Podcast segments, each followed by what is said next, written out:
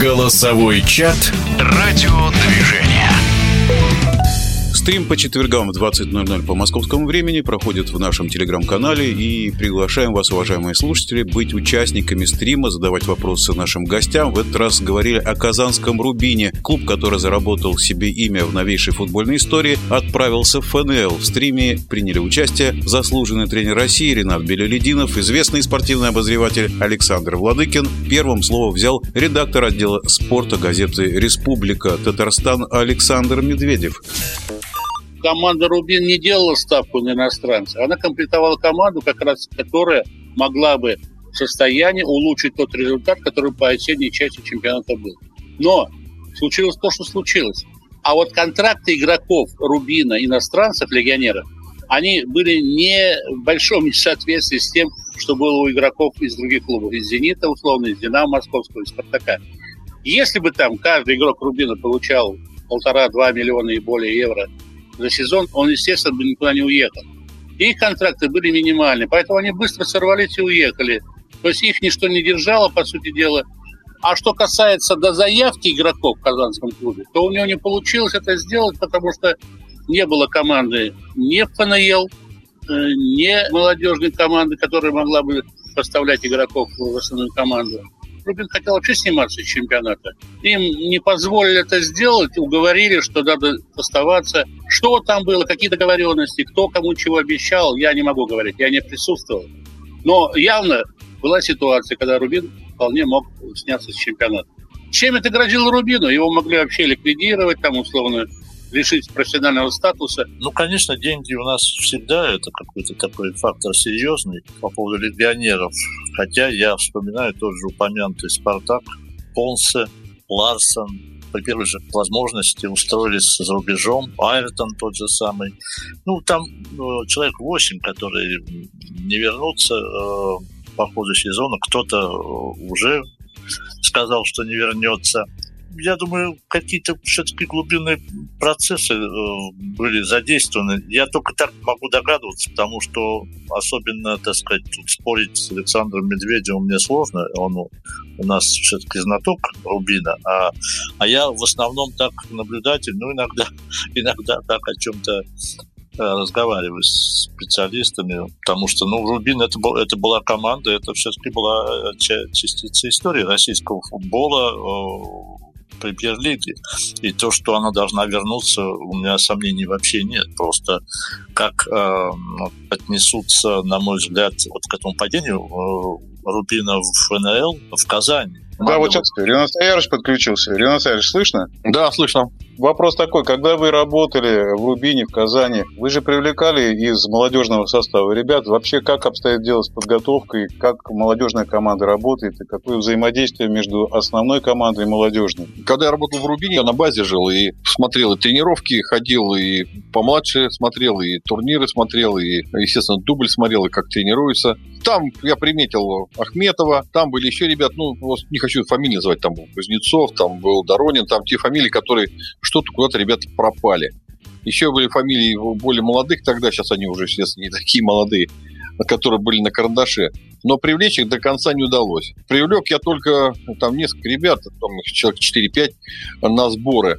Пока была пауза под сборную, я их возил на сборы с основным составом. Так и, в принципе, дебютировал неполных 17 лет Ахметов в декабре 2014 года. Сорокин чуть пораньше. А это ребята были из дубля. Когда вы работали в Казани, чувствовали интерес со стороны болельщиков? Или все-таки акцент был в сторону Акбарса? Да не, Акбарс как-то он всегда был более так обсуждаемый. Рубин тоже не был обделен вниманием. Но все равно как-то как Барсу хоккейному как-то пристальнее было внимание. Вы знаете, я хотел спросить Рената Белединова, как специалиста известного, и я понимаю, что в наше время никто не дает никому поработать три года, как когда-то говорили советские тренеры, я это еще прекрасно помню. Но очень много было критики в адрес Леонида Слуцкого. Все-таки вот если можно узнать ваше мнение по поводу того, что была ли одной из причин того, что Рубин покинул премьер-лигу, это какая-то не, э, ну скажем так,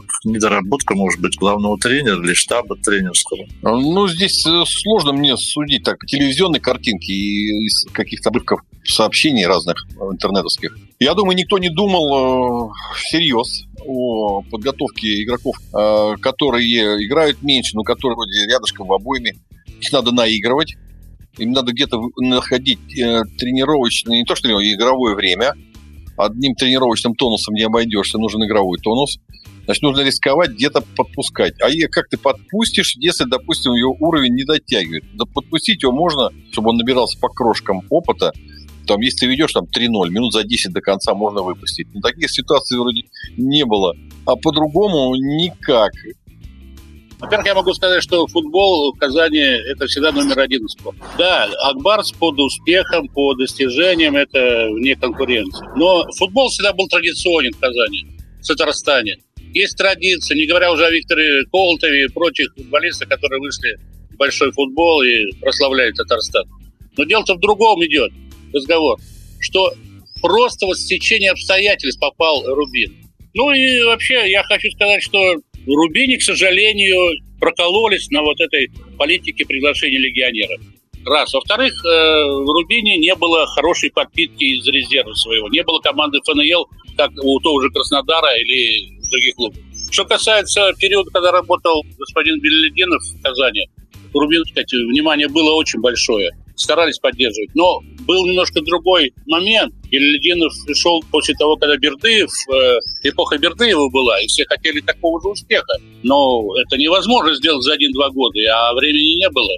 Поэтому спасибо большое Велидину, который проработал, сделал многое для Рубина. Дорогого стоит доверие руководства клуба к тренеру. Сейчас такого, в принципе, и не встретишь никогда, кроме как в Казани. Мне в свое время такого доверия, ну, хотя мы в отбор Лиги Европы прошли ни одного поражения, но там были внутрикомандные моменты, я это чувствовал, потому что в чемпионате играли те же самые игроки по одному, а в Лиге Европы играли по-другому. Ничего не хочу там дальше рассуждать. Вот в тот момент доверия от руководства ко мне не было такого, какое нужно было. Там не, не, не было возможности продлить работу дальше, потому что и дальше договаривайте сами. Здесь вопрос совершенно другой. При счете 1-6, 0-6, что там еще, 1-5, по-моему, там 0-3.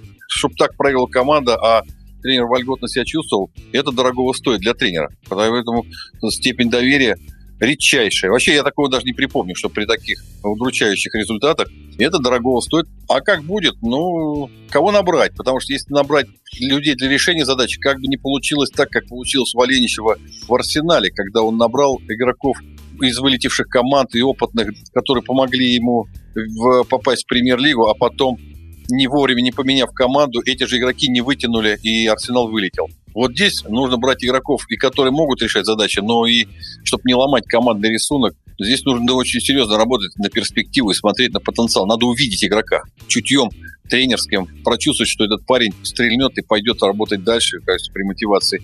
Непростая работа. Будем надеяться, что у Рубина получится решить эту задачу, и команда быстро вернется в российскую премьер-лигу. Голосовой чат «Радиодвижение».